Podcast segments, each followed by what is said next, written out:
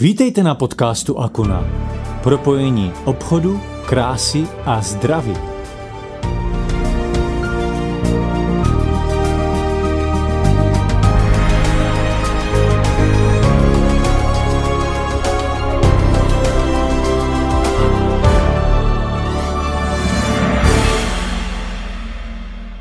Dobrý den, zdravím všechny posluchače Akuna podcastu. A moc mě těší, že do dnešního podcastu přijala pozvání Eva Černý Melcher. Evi, já tě zdravím. Já tě taky, Peti, zdravím, ahoj. A pojď se na začátek eh, tohoto podcastu představit našim posluchačům, kteří tě třeba neznají. A tak kdo je Eva Černý Melcher? To se mám představit já, Peti, jo? To chceš po mně, abych se představila. Mm-hmm. Dobře, já se představím. Eh, jsem 40-letá ženská, dvou dětí, tříleté a pětiletého syna. A, eh, a já nevím, jsem propagátorka svobodného podnikání, protože jsem přesvědčená, že když lidé svobodně myslí a svobodně podnikají, tak si ten život dokážou víc užít a prožít. Takže takové je moje představení. Jestli ti to stačí takhle, Super. nebo chceš víc? Já si myslím, že je to super, Evi. Jo, super. A ještě bych teda na tebe prozradila, co možná někteří posluchači neví, že ty jsi vlastně dcera mentora a profesionálního networkera Petra Melchera.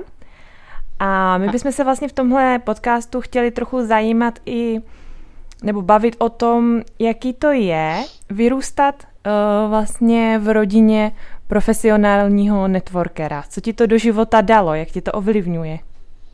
No, do života mi to hodně dalo, ale troufám si říct a nebojím se to říct, že i vzalo. Protože když máš úspěšného člověka, je to jedno, jestli je to máma nebo táta, tak se od tebe očekává, že budeš taky úspěšná. Mm-hmm. Prostě tak to je a tak se s tím počítá. Takže já si pamatuju, když uh, můj taťka se stal viceprezidentem společnosti Akuna, nebo už předtím byl úspěšný v síťovém marketingu, tak automaticky ke mně přicházeli takoví ty lidé, kteří řekli, no jo, to by se ten biznis dělá, kdy ty máš taťku viceprezidenta, to je potom pohoda.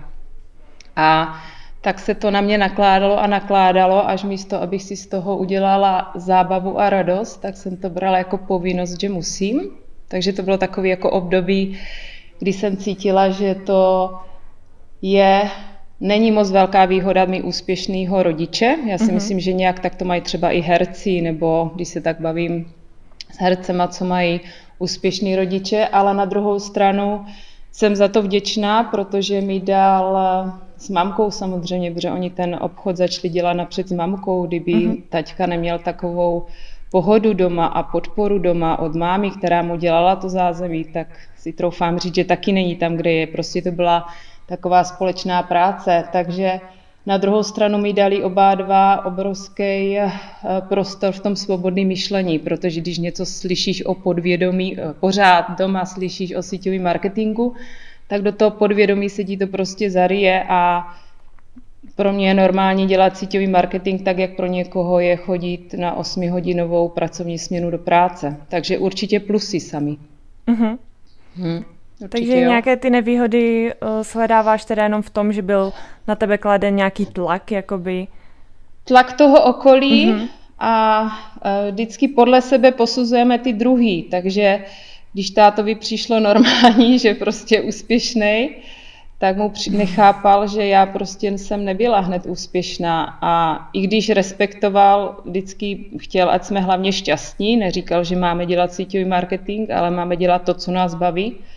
Ale protože můj brácha třeba síťový marketing nedělá, je úspěšný trenér tenisu, ale stejně brnká do těch produktů, protože doporučuje lidem třeba produkty k tomu, k tomu aktivnímu tenisu, aby si ten tenis užili ti mladí děti. Takže jediná nevýhoda asi tady ten tlak toho okolí, no a, a drill doma, to taky byl. Ale teď jsem mu za to vděčná po x letech zpátky. Ale ten drill doma taky byl, protože kdykoliv se zapla televize, tak byla přednáška o tom, že to je ztráta času a že si mám raději vzít do ruky knížku. No a když mm-hmm. to mhm. slyšíš 10 hodin denně nebo 5 hodin denně, prostě bylo období, kdy jsme u té televize seděli, jsme byli jako děti, tak, uh, tak ti to zprotiví, že jo. Mm-hmm. Takže, ale ne, já teď zpětně, když to vezmu, tak jsem za to vděčná. V té chvíli jsem ho neměla ráda, ano. já to řeknu, on to ví. Ahoj tati, jestli si to posloucháš, někdy si to poslechneš, tak tě mám ráda, to určitě jo. A vzpomeneš si třeba ještě na nějaké návyky, které právě v tobě takhle vybudoval už od toho dětství, co třeba ostatní děti takhle neměly, že ty jsi třeba, jak říkal o té televizi, že jsi měla víc číst, nebo ještě nějaké jiné návyky? Jo, museli jsme, uh, on to udělal mazaně, on jakýkoliv podnikání, který s mamkou dělali, tak nás do toho s bráchou prostě vtáhli, jo. Takže když ještě nebyl síťový marketing a bylo klasický podnikání, a měli velkosklad s látkama a smíšený zboží, který tenkrát frčilo si otevřít takový ty obchůdky v té garáži tak samozřejmě se toho Neďka chopil a on prostě si říkal, běž si na diskotéku, klidně si přijít v pět ráno, ale v 8 ráno bude ten obchod otevřený. Takže on nám prostě dával, tady nebylo jako, mě lidé říkají, hele, ty máš úspěšnýho tačku, ty to proč to vlastně jako děláš, když on ti ty peníze dá, ale on nás od malička vychovával, že když něco chceme, tak eh, na půlku ti půjčím a na druhou půlku si prostě běž někam na brigádu. Jo, takže uh, už to myšlení nám takhle formoval od toho malinka, no a začalo to téma knížkama, začalo to, on hlavně cokoliv my jsme chtěli dělat, tak on nám byl v patách. Jo, já jsem chtěla závodně lyžovat a on si udělal, že bude vedlejší trenér. Jo, takže pořád prostě se snažil s tou rodinou být a pořád nás jako ovlivňoval v té, v té hlavě a uh, ukazoval nám, on hrozně vysvětloval, jo, to bylo další takový, že místo, když jsem něco provedla, tak aby mi jednu jako dal za vyučenou, tak on je vysvětloval hodinu proč.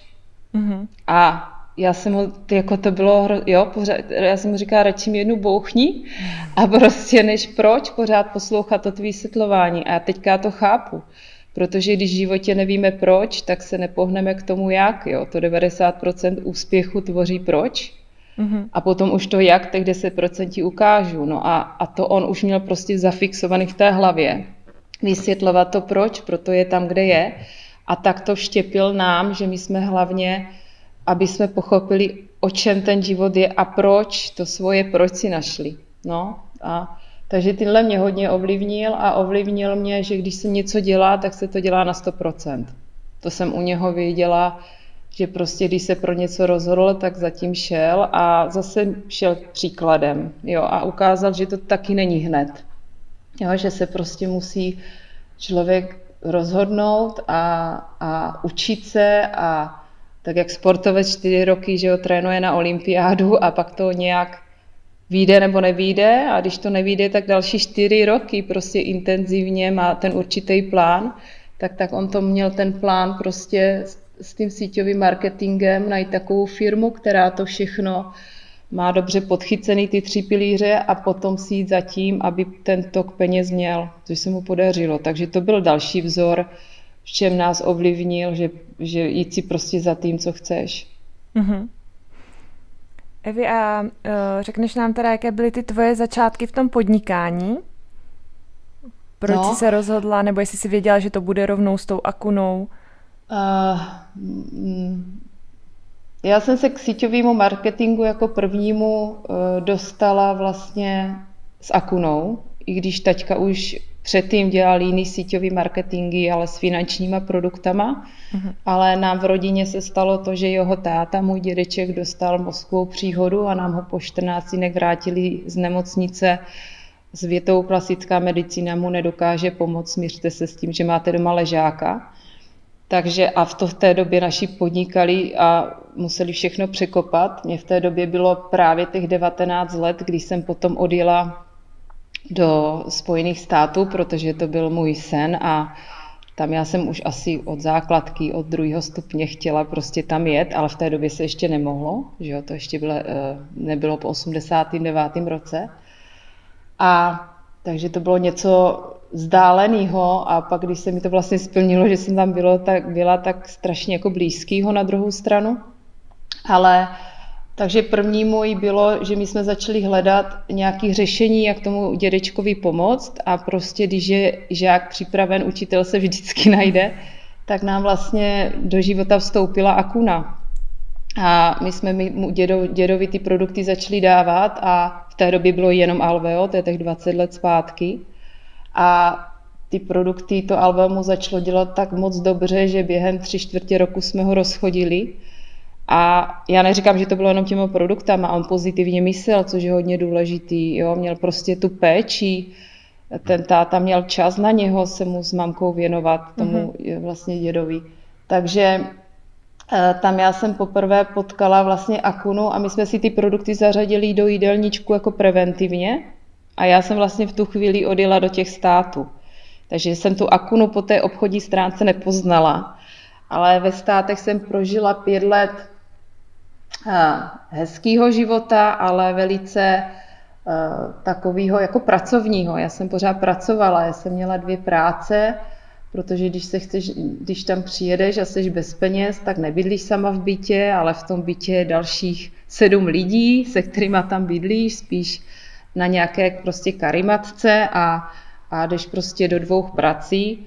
No a když to takhle táhneš od pondělí do pátku, tady pět let v kuse, deset hodin denně, tak prostě skončíš, protože jsi vyčerpaná, jsi unavená, nebo já jsem byla vyčerpaná, unavená a kdykoliv jsem prostě se spojila s našima, tak oni si ten život užívali.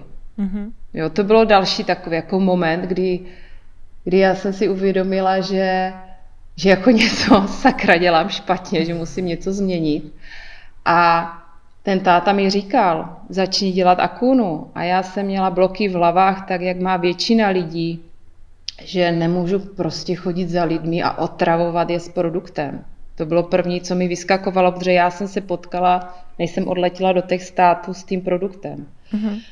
No a e, pak jsem zjistila, že jsou vyčerpaná a že takhle prostě nedokážu žít dalších 50 let. Ta představa, že takhle budu žít dalších 50 let, protože mi v té době bylo 20, takže kolikáti se chodí do důchodu 70, tak a, a pak co? Pak půjdu do toho důchodu, dostanu jednu třetinu té hrubé mzdy a, a zase mi to strašně ta životní úroveň klesne, kdy, kdy to by mělo být naopak, jako napřed ty peníze mít, užívat si je, dokud máme tu energii a ten čas. A potom teda, ať jsme bez těch peněz na to stáří, když už nemusíme jako tak moc nic prožívat. Jo.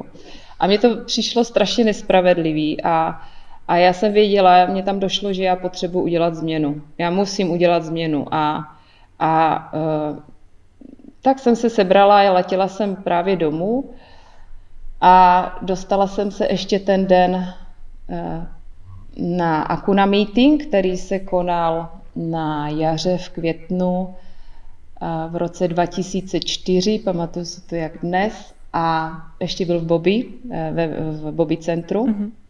A já jsem tam přijela unavená, hotová, vyřízená a dostala jsem se do mezi atmosféru takových lidí, kteří byli šťastní, spokojení, věděli přesně, co chtějí, pro ně nebyl nic problém a hlavně se jako užívali si ten život. No a tam já jsem došla, že jsem celý život dělala něco špatně, že musím přehodnotit svůj způsob vydělávání peněz, že si nemusím huntovat zdraví, ale naopak, že si ho můžu zkvalitňovat a užívat a mít čas.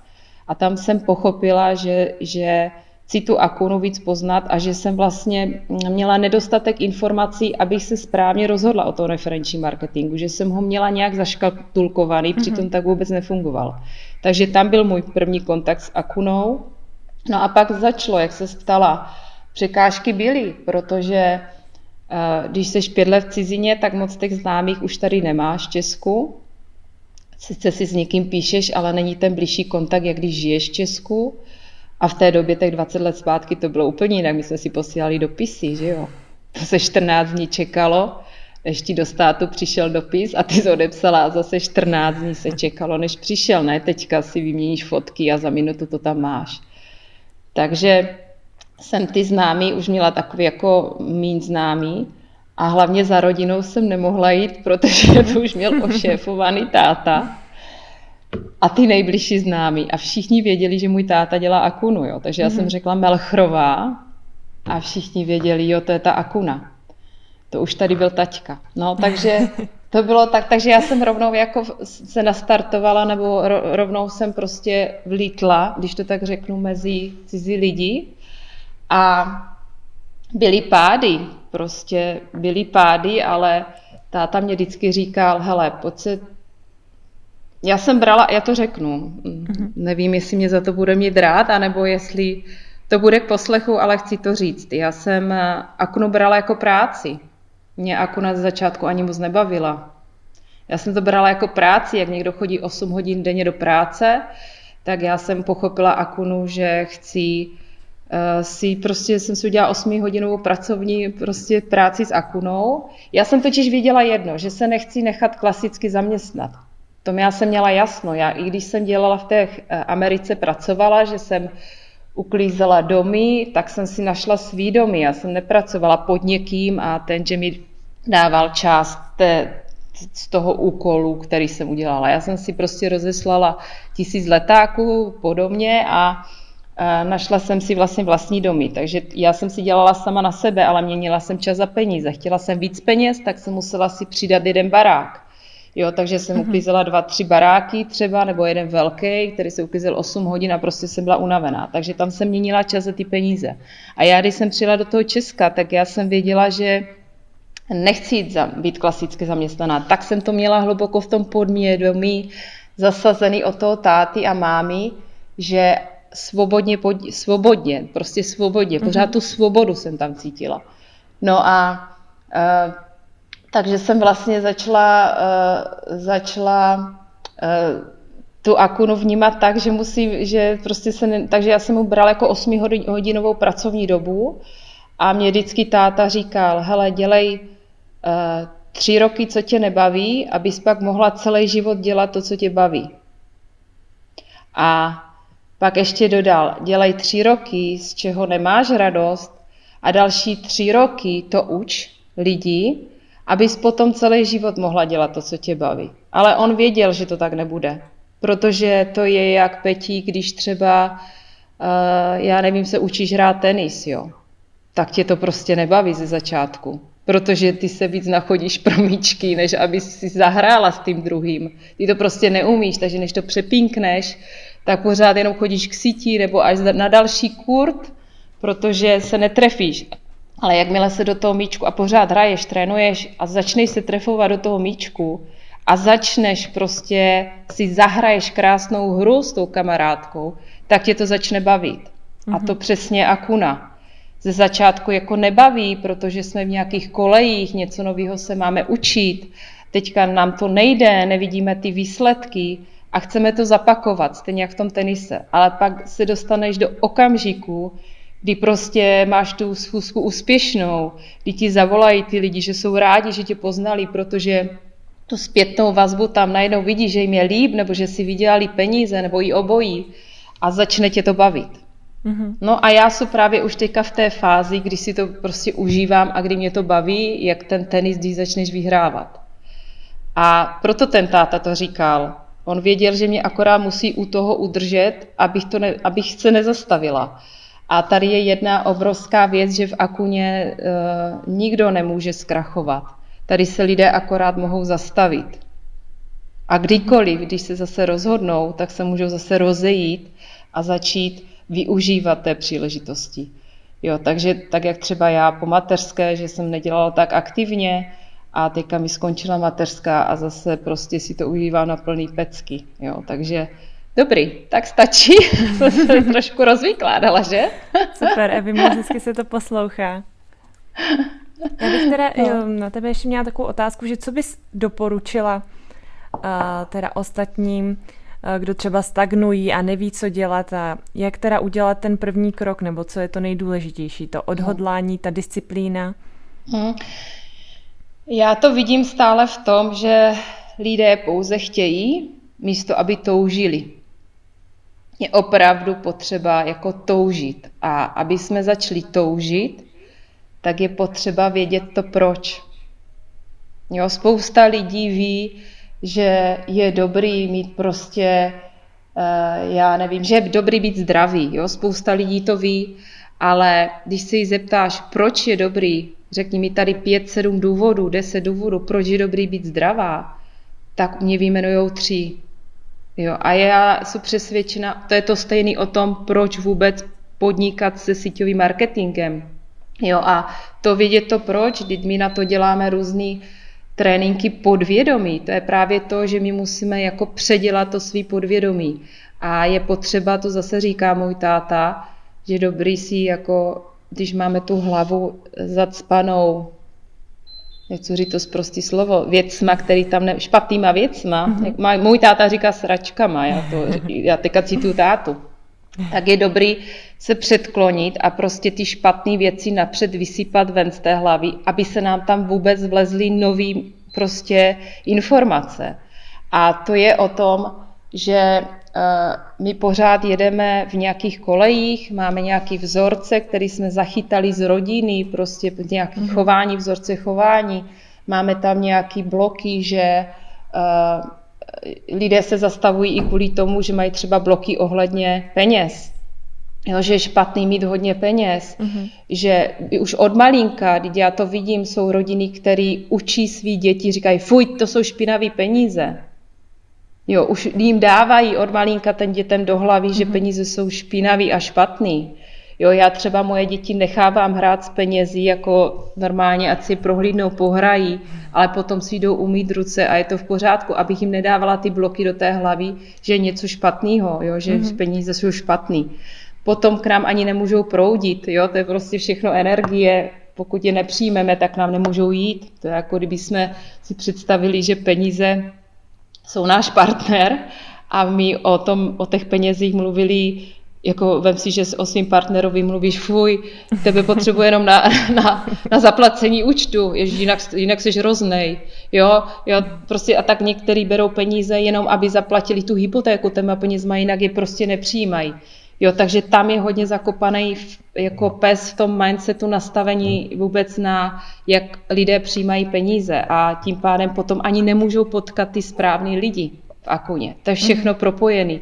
Takže takže co? No, aby věděli lidé proč, aby věděli, proč se takhle rozhodli, aby věděli, proč vůbec akunou a proč referenční marketing a co od toho života chtějí.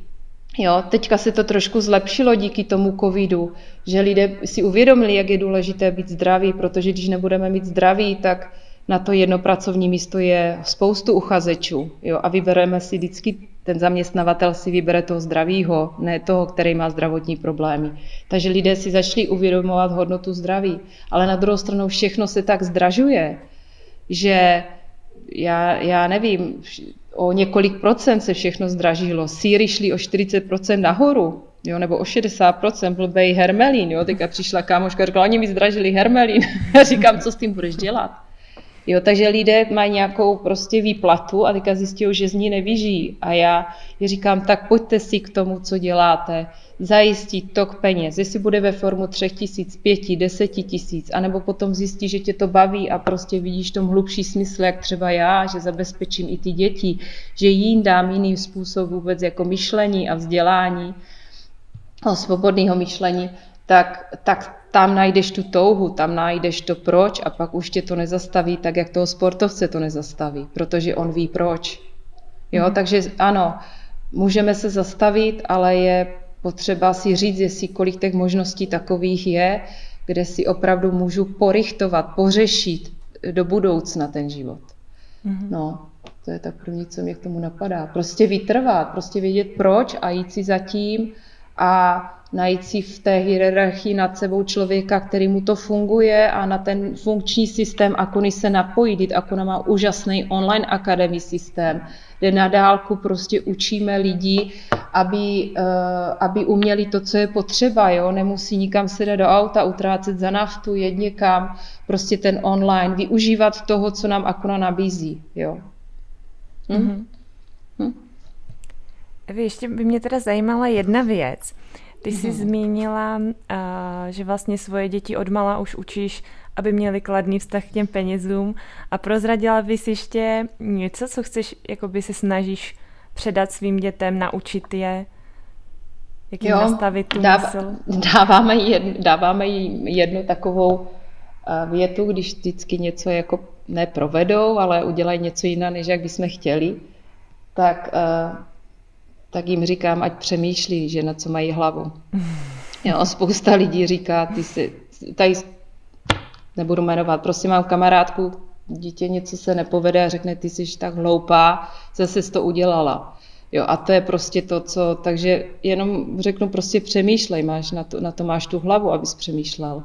Jo, pro, jo, a snažíme se prostě, oni to vidí, oni vidí, že nejsou ta uhnaná máma a že je vyzvedávám po obědě ze školky, já tam nemám do pěti hodin. Mm-hmm. Jo, kdy prostě já, jsem, já chci být s dětmi a já nechci v pět být uhnaná a přiletět a rychle na, do nějakého kroužku a domů půl sedmé a spát a druhý den to stejný a hora je pátek. Nejlíp děti učíme tím, jak my se chováme. Mm-hmm. Jo. Oni přejímají, prostě to vidím, mám určitý grimasy a ta Elinka tři letá je má po mně, protože to dělám já, ona ani neví, proč to dělá. Jo, takže nějaký a to stejný jsem právě viděla už u těch mých rodičů, že oni mi šli prostě příkladem. Jo, že eh, když v té době nebylo na televizi, když to přeženu, tak se nekoupila ta televize. Jo, když nebylo na dovolenou, tak se nejelo na dovolenou. A ne teďka, že si lidé berou kreditky a prostě chcou je na dovolenou, tak jedou a dostanou se do té uh, dluhové pasti, jo, mm-hmm. ze mhm. které se těžko uh, da, chodí ven. Ale u těch dětí to vidím, že jedině tím příkladem. Já si pamatuju, naši mají koně a já, když jsem měla uh, Matyho jenom, měl tak rok, tak jsem se šla projít na pastvu a viděl, tam zrovna uh, Loretka měla lunetku, malý hříbátko a já jsem se zastavila, mě došla jedna věc, ty zvířata a vůbec koně, obecně, já jsem na těch koních, oni nemají žádný příručky a žádný nějaký knížky, jak učit děti vychovávat. Oni je prostě vychovávají, že s nima jsou a učí je tím, že jde po té cestičce a to hříbátko jde za ním a když něco provede, tak se ožene, trošku přiťufne, přikousne a to, to hříbetový.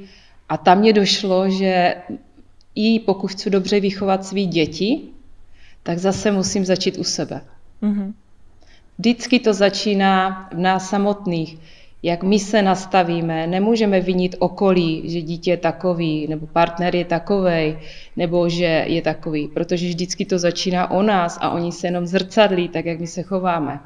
Mm-hmm. Takže tam mi to došlo právě na té, u těch zvířat, že e, ta mamina, ta kobila se prostě chovala nějak a to dítě, to hříby ju duplikovalo. A to stejné, jak my teďka dáme vzorce, jak míli, pokud děti uvidí, že je normální chodit 8-10 hodin do práce na třísměný provoz, tak to budou dělat. Prostě to budou dělat. Jsou mm. i mhm. výjimky, kdy ne, ale jsou výjimky, že to budou prostě, eh, které nejsou, že to budou dělat. A to já vidím jako jít prostě příkladem těm dětem. Takže my ne, spíš neříkáme, neříkám, že po nich nikdy jako nepoblafu, protože potřebuju upustit tu páru, tak říkám, že ne ale snažím se jít pořád tím příkladem, tak jak naši nám šli tím příkladem. Mm-hmm. Jo. Myslím, že to bylo moc hezky, jsi to řekla, Evi. Hmm. Je teda ještě něco, co bys chtěla závěrem říct našim posluchačům? Jo, já bych jim chtěla říct jednu jednoduchou věc, ať to prostě dělají, ať Akunu využívají, ať pijí produkty, protože o ty peníze stejně přijdou. Buď to dají do prevence, produktů kvalitních, kde si mohou od Akuny nakupovat přímo od výrobce, takže mají zajištěnou tu kvalitu a nebo je dají doktorům. A my jsme to zažili s tím dědou, proto o tom mluvím, to je moje zkušenost. A pokud už doktorům, tak už je to většinou pozdě, protože stojí to daleko víc peněz než ta prevence a bolí to celou rodinu. Trápí se celá rodina, že jeden z těch členů má ten zdravotní problém, takže to zasahuje všechny. Takže já je vyzvu trošku petí, ať nej, nebuďte sobci. Život není jenom o vás, ale je to o tom, aby jsme každý byli schopen se postarat sami o sebe, aby i okolí kolem nás se žilo dobře. A využívejte Akuny, protože taková špičková firma, věřte mi, že kdyby byla jiná společnost tak kvalitní, jak je Akuna, eh, multilevelová firma, s tak kvalitními produkty, produkty, s takovým zázemím, eh, s majitelama a s tím odměňováním, který je prostě bezkonkurenční odměňovací systém, tak mi věřte, že ten můj táta už by tam dávno byl. Protože ten dělá síťový marketing 30 let. A tak jak automechanik po 30 leté praxi se podívá na auto a vidí, který je dobrý a špatný, tak úplně stejně ten táta, který 30 let dělá síťový marketing, je vždycky u té nejlepší firmy, kterou zná. Takže to bych chtěla říct, že Akuna je opravdu, a jedna věc, Peti, ještě, ehm, já to totiž jsem přesvědčená o tom, že Akunu si lidé musí zasloužit. Mm-hmm. Akuna není pro všechny. Akuna je pro ty lidi, kteří si ji prostě zaslouží. Kteří ukázali, snaží se, ale pořád to v něčem prostě hapruje jim v tom životě a pak potkají tu Akunu a ta jim to všechno, prostě tu energii, který dávali někam, vrátí zpátky ve formě dobrého přátelství s lidmi, zdraví, peněz, klidu a prostě takové té pohody. Mm-hmm. Takže, takže, moc, no. takže prostě ji udělejte, no. Evi, já moc děkuji, že jsi přijala pozvání do tohohle Akuna podcastu. Bylo to moc příjemný. A děkujeme všem posluchačům, kteří nás poslouchají a budeme se těšit na slyšenou eh, v některém z dalších podcastů. Mějte se krásně. Ahoj.